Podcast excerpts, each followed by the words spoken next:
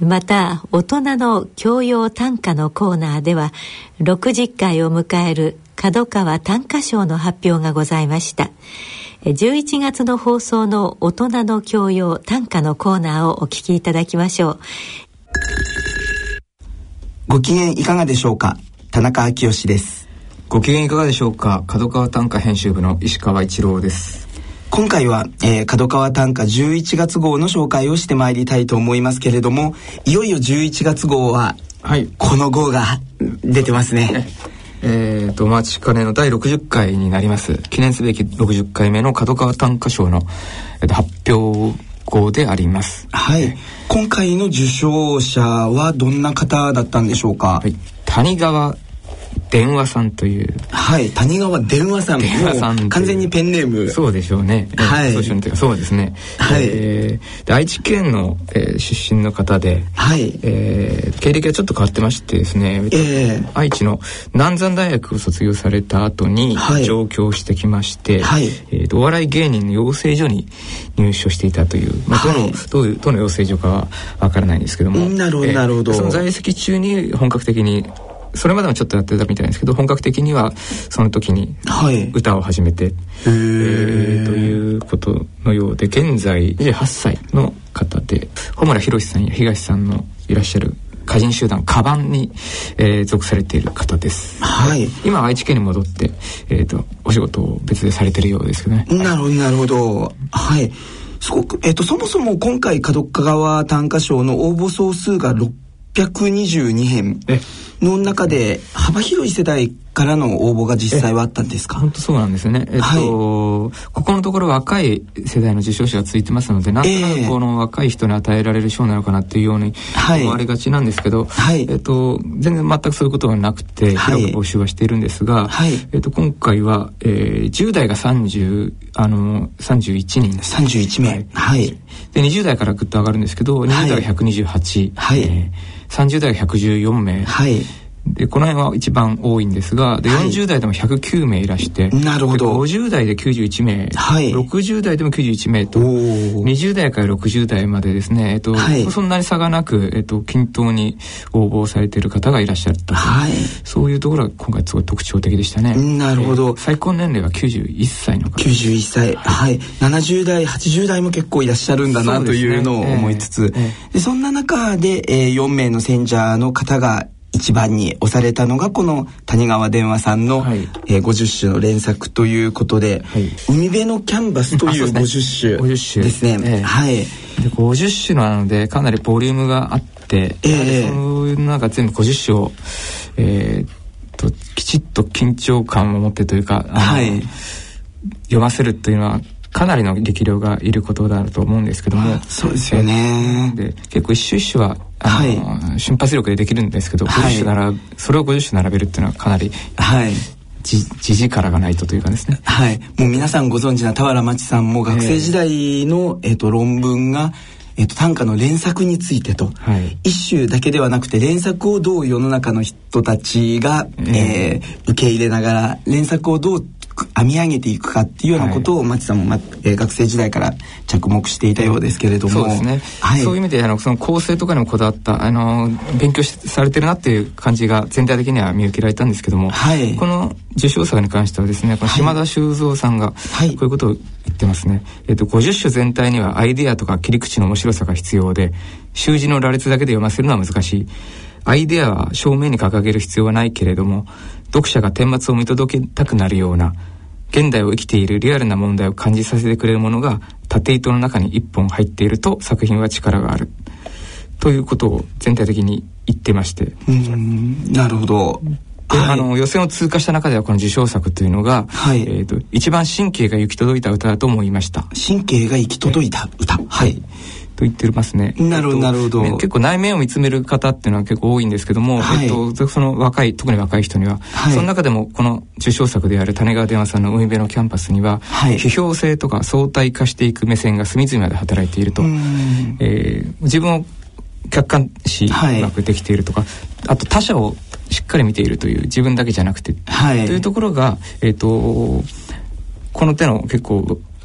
今風の若い人の作品がいろいろある中で、はい、ちょっと特殊であり群を抜いているだろうというところが、えっと、今回の受賞の決め手になったところです。なるほど。具体的にはですね、えっと、50種ある中であの具体例をきっと聞いていただくのが分かりやすいかなと思うんですけれども、はい。あの個人的に、えーと、今日新幹線の中でこの50種を読んできながらですね、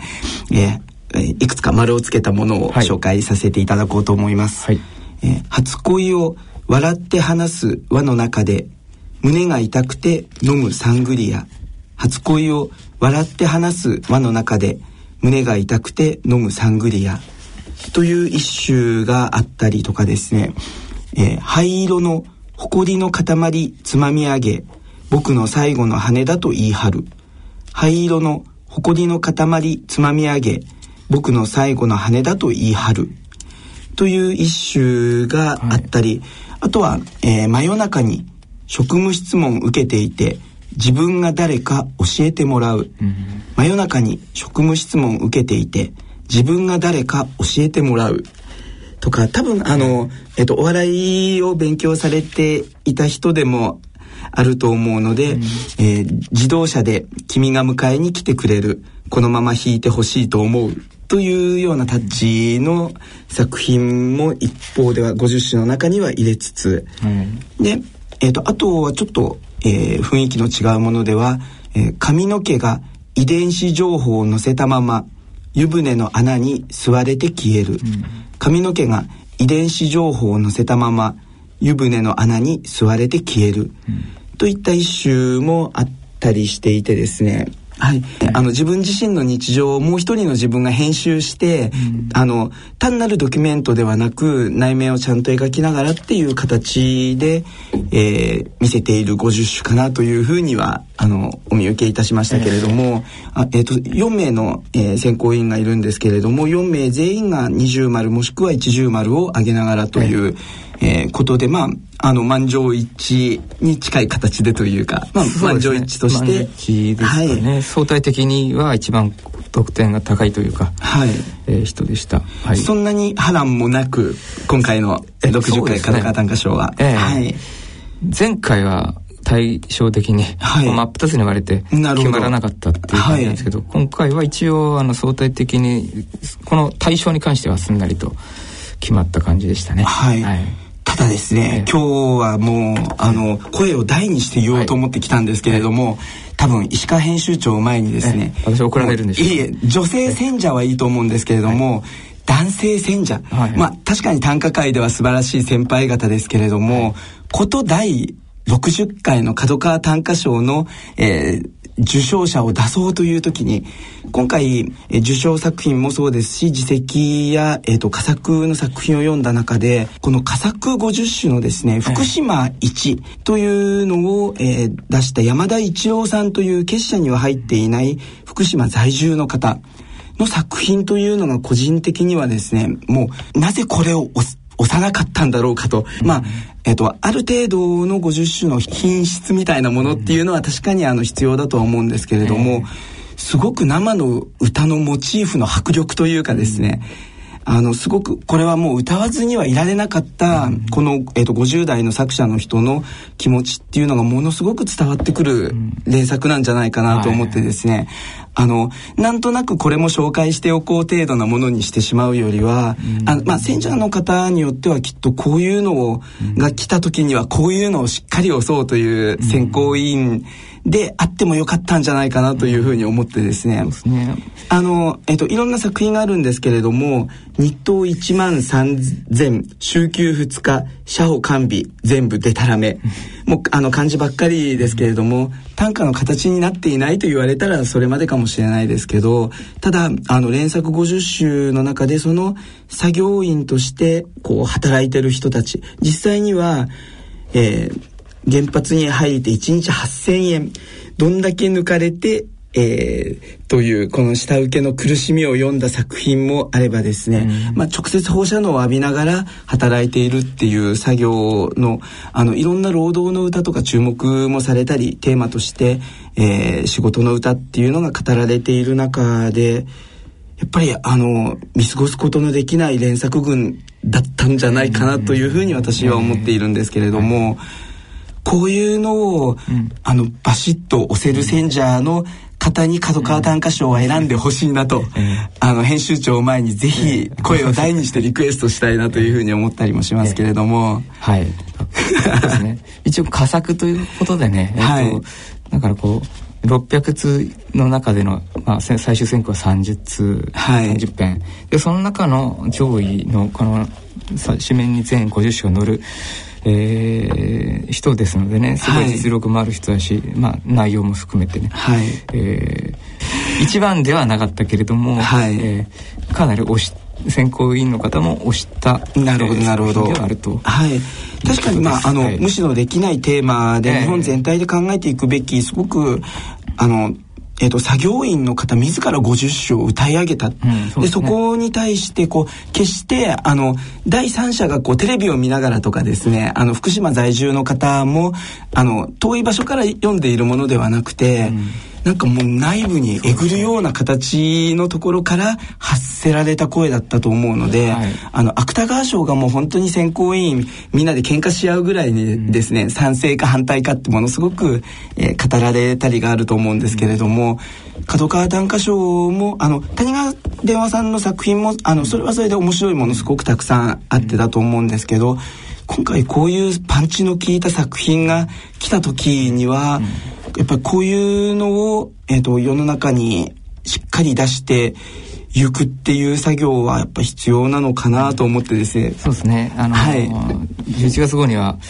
佳作として一応全作品50そうですね。一編載ってますので、ぜひあの、対象はもちろんなんですけどね、はい、実績とかそうです、ね、佳作の作品もじっくり読んで、はい、いただけたらと、そうですね。僕はこれだなとか、こっちの方が上だよなとか、それぞれこう思っていただけたらいいんじゃないかなと、ね、そうですね。はい、あの自責にも気持ちのいい作品とかもありますけれども、ね、やっぱりあのあえて一つこう賞が出るっていうのはすごくそこに新しい潮流が生まれるようなものでもあると思うので、はい、まああの個人的にはこの山田一郎さんこれからも読み続けて歌集として通ったりですね、ね。はい、いろんな勝負をしていってほしいなと思いますし、はい、まああのこの方と出会えただけでもすごく良かったと思うので、うん、あの角川個人的にはですけれども、一、えっ、ー、と、田中の思いとしては、角川短歌賞受賞の谷川電話さんの作品も、あの皆さんには読んでいただきたいですけれども、それ以上に81ページからのですね、はい、えー、83ページまでの佳作50種には着目してほしいなと思います。昭和36年生まれの53歳の方、はい、はい、ですね。ぜひ、はい、ご読みください。はい、まあ、あの、いつもとは違う、ちょっと熱い田中で、はい、風邪をひいてるにもかかわらず、はい、今日は、もうこれだけは言おうと思ってですね、はい。まあ、でもそのぐらい多分いろんな人たちがいろんな感性で、えー、これがいい、あれがいいがもっともっと日本全体で語られていったら、あの、短歌も盛り上がっていくと思いますので、でね、はい。はい。大人の教養短歌のコーナーでした。10月より大人の音楽のコーナーが復活いたしましたミュージシャンのゲストを迎えたり大人のバンド大賞の発表の場としています。10月11日の放送を振り返ってみましょう。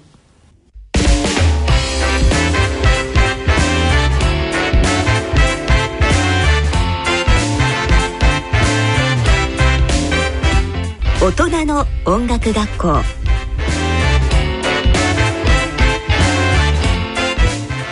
ここは音楽を愛する大人たちが集いそして歌い演奏し語り合い学び合う学び屋です。10月に入りました、えー、今月から大人の音楽学校は第2土曜日の大人のラジオ。前にあのやってたとこですね、はい、デモ踊りっていうやつですけどね、はい。えー、第2土曜に、えー、放送することになりました、えー、改めまして音楽プロデューサーの岡田真一です。えー、田川忠です。今年あいやもうちょっとで来年の頭なんですけど還暦で60歳になって赤い服着せられそうで怖いなと思ってますが。私はもうちょっと先になったら赤い服どころか紫やいう説が。紫やね。はい。で80の30です。30です。2人合わせて140歳そんな僕らが、えー、北海道ツアーやりましたね。9月は。そうですね。はい、えー、札幌小樽札幌。札幌旭川。旭川、えー、10月はまたあの高さんライブがね、えー、今度は大塚正治さんそれからクラリネットの橋爪圭一さんと一緒に立川で13日に「男たちのラプソディ」という立川になんかね3本だけプラタナスが残ってる、はいはい、それを大事にしようという会をねずっとやってる人たちがねあ橋爪さんがそれやってらっしゃるそうそうそう。なるほどなるほど。それでプラタナスがくれた贈り物。そうそうそうね。おじちゃん4人であのー、可愛らしいチラシを作ってくれてこれ見たら笑うんですけどもあのきっとあのホームページとか見たら笑うと思いますが、えー、高さんよう似てますぽっこりしてスイカみたいな感じですけど、えー、そんなあ僕らですけども1918日はあのシェアリングでまたいわきの方に行ったりとか。で,、ね、で19日は福島でマッチボックス、はい、であの福島の方ぜひマッチボックスもよろしくお願いします。ということで9月はまたちょっと訃報がね来てて、えー、9月の12日ジョー・サンプルクルセダーズのそうですね。ね亡くなった75歳です高橋さんにずっと若い。ずっと そうですね。ずっと若いじゃないですか。それでねえっともう一つはまたあの訃報なんですけどもジャガーズジャガーズって知ってます？名前しか知らない。名前しか知らないね。あのグループサウンズ68年9年あたりかなに、えー、一世を風靡したジャガーズ「若さゆえ悩み」とか「キサナドゥ」とかっていうのをやってたどうしてなそれは DVD グループやったかな？のあの向こうの曲をカバーでやってて。まああのグループサウンズも結構よく聴いてました。中学生ぐらいやったんでね。えー、ジャガーズのギタリスト71歳宮崎浩一さん。胃がんだそうです。亡くなられて9月30日でした。来日情報もまた出てます今度の1月の67でねダイアナ・ロス来るんですうん、ダイアナ・ロスいくつやと思います？さっき密かに知った。明日7070 70歳。そう。僕らも2人で平均年齢70歳やけど ダイアナ・ロスも頑張りますね。こう飛行機乗ってくるんですよきっと。そりゃそうですね。武道館で日本やるみたいですよ、うん、ねまあ大人のバンド大人のミュージシャン頑張ってます。不法もちょっとありますけども。えー、そんな中また番組進めていこうと思いますが今流れている曲は2013年ラジオ日経大人のバンド大賞グランプリ受賞曲、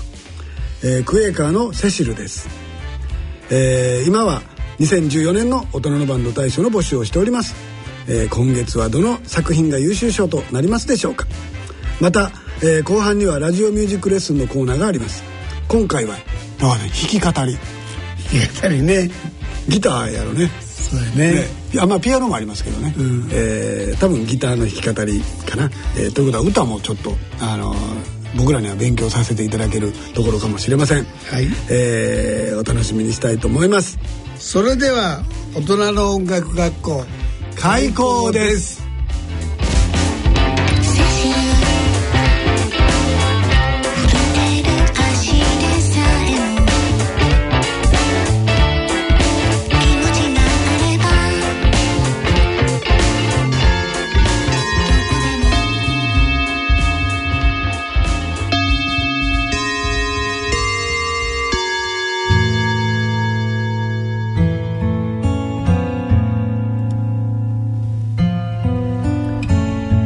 さてここでゲストをご紹介しましょう。今回のゲストはギタリストの岡崎凛天さんです。高橋さんじゃあまずちょっと曲聴いてみましょうかね。そうですね。凛天さんのね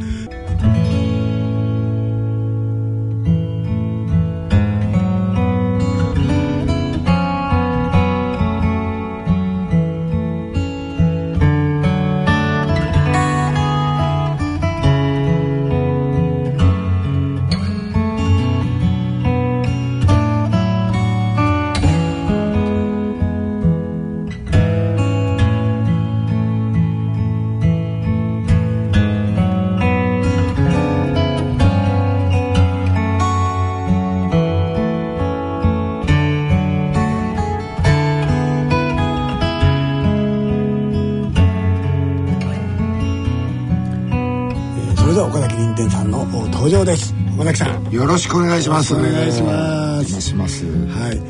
林天さんとも長いんですよ僕。20二十数年。二十数年。ね三十年にねもうだってとする。三十なるかなれへんか。あもうちょっと 言ってたか。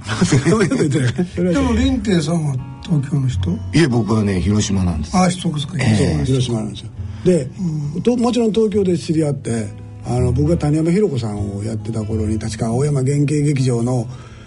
101人コンサートっていうのをやってた頃のすごいさだいぶ早い方やったと思う。何度かね何度かね。呼んでいただいたんですけど、はい、まああの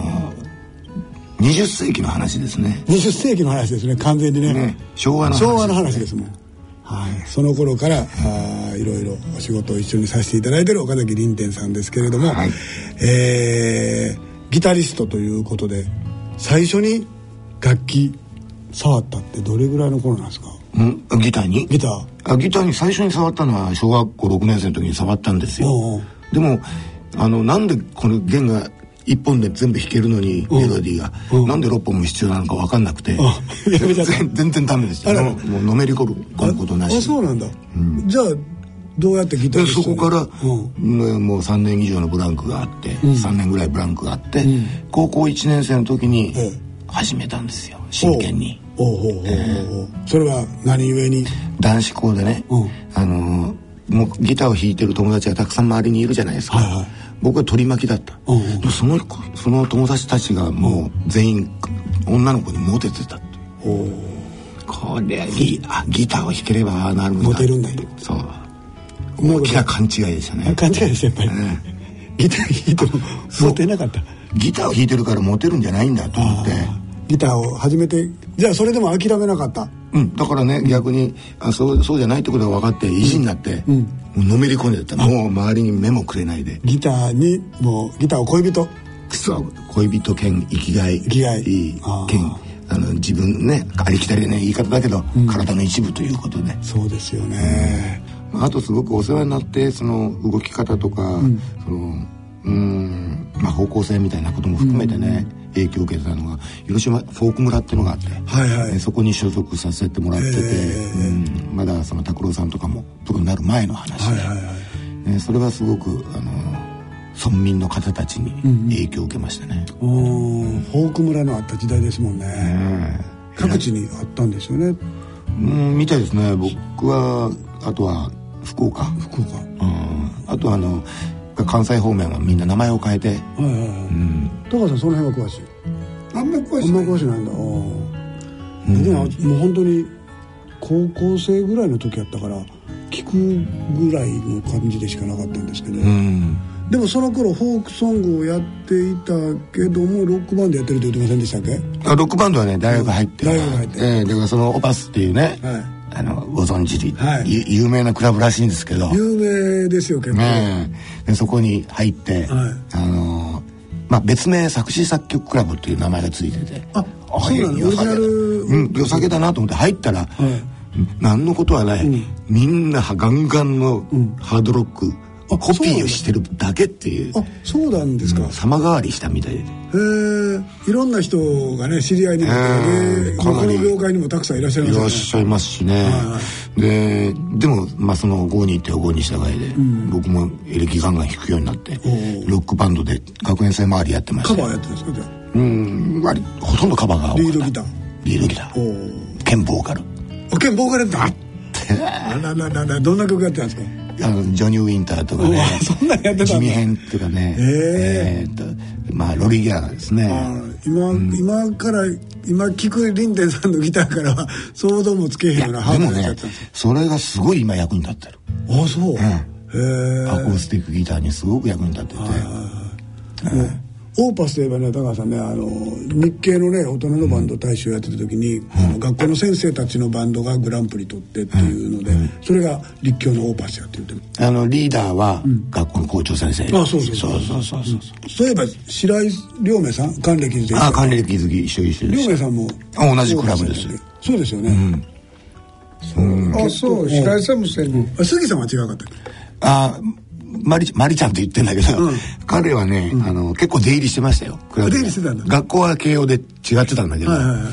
結構そのその頃が大学同士の交流があって、うん、立教と慶応の、うん、だからこうごちゃ混ぜになってる、うん、だから立教のそのオパスの部室に行くと、うん、なぜかはこう杉君とか、うん、あと竹内まりやとか、あれみんな竹内さんってどこでしたっけ？慶応。あ慶応か。じゃああっちはあっちのグループ。そうだからうん、だからこう入り混じって交流してたっていう、池袋まで来てくれてたんや。ねえ、はい、そうですか、えー、それで大学になってえっ、ー、ともうプロになっ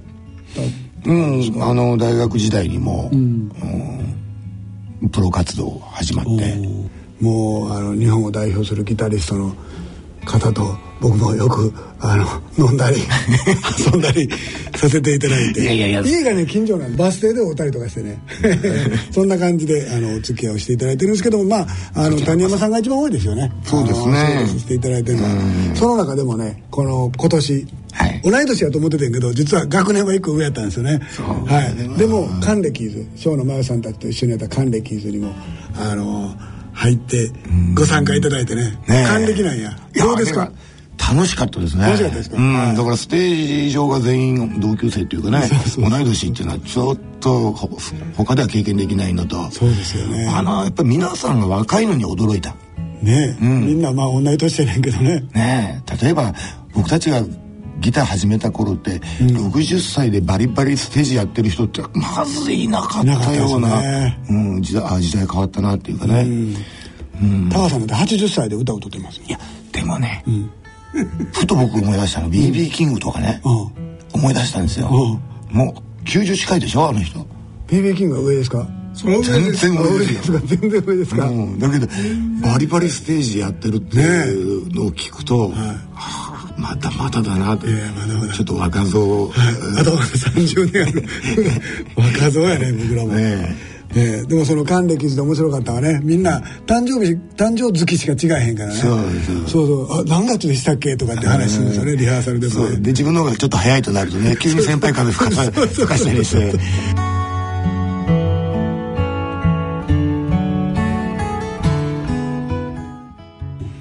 もし音楽家にならなければ僕はねすごく憧れたのが造船の設計技師に。でそのつもりがあるんだったら理工系に行けよっていう話でしょ、はいはいはい、全然もう最初から文系に行ってるわけだから。そうできるわけない。できるわけがないんだけど。単なる憧れですね、まあ、あとはそのよく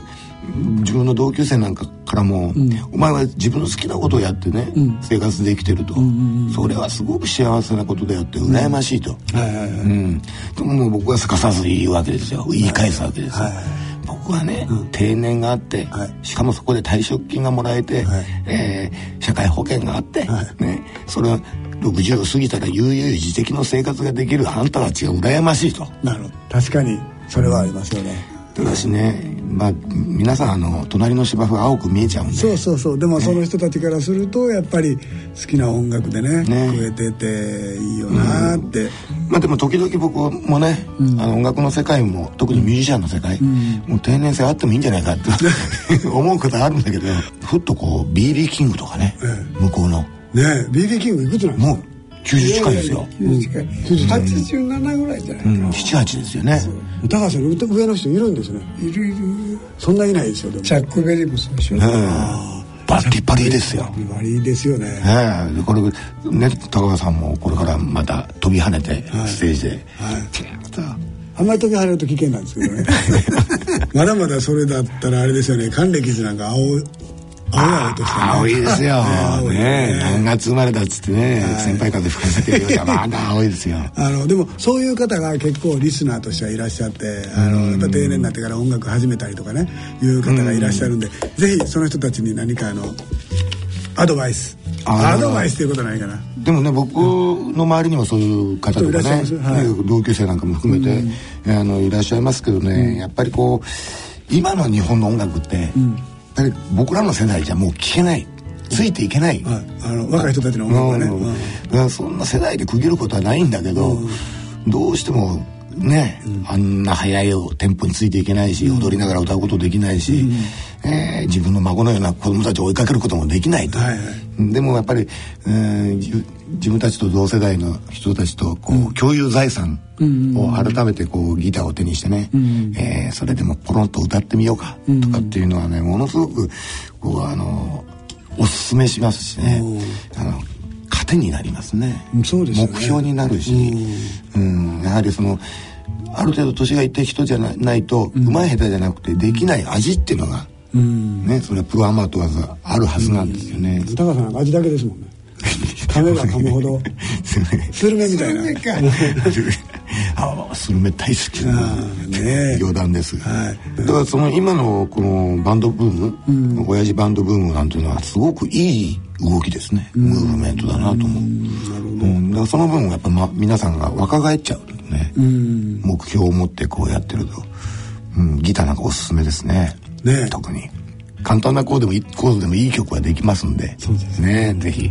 えー、あの退職された方もね、はい。えー、ぜひ5060の手習いで頑張っていただきたいと思いますね。はい、頑張っていただきたいと思います。はい、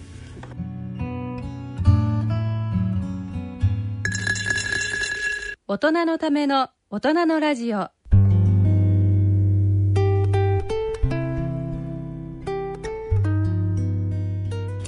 皆様今回の大人のラジオはいかがでしたでしょうか？本当に盛りだくさんな2014年を振り返ってみました。さて番組では疑問質問ご意見ご感想などをお待ちいたしております。宛先を申し上げましょう。郵便の方は郵便番号105-8565ラジオ日経大人のラジオ係まで。あるいはラジオ日経大人のラジオ番組ホームページからの投稿もお待ちいたしております。それではそろそろ今日もお時間となってまいりました。お相手は私大宮時子でした。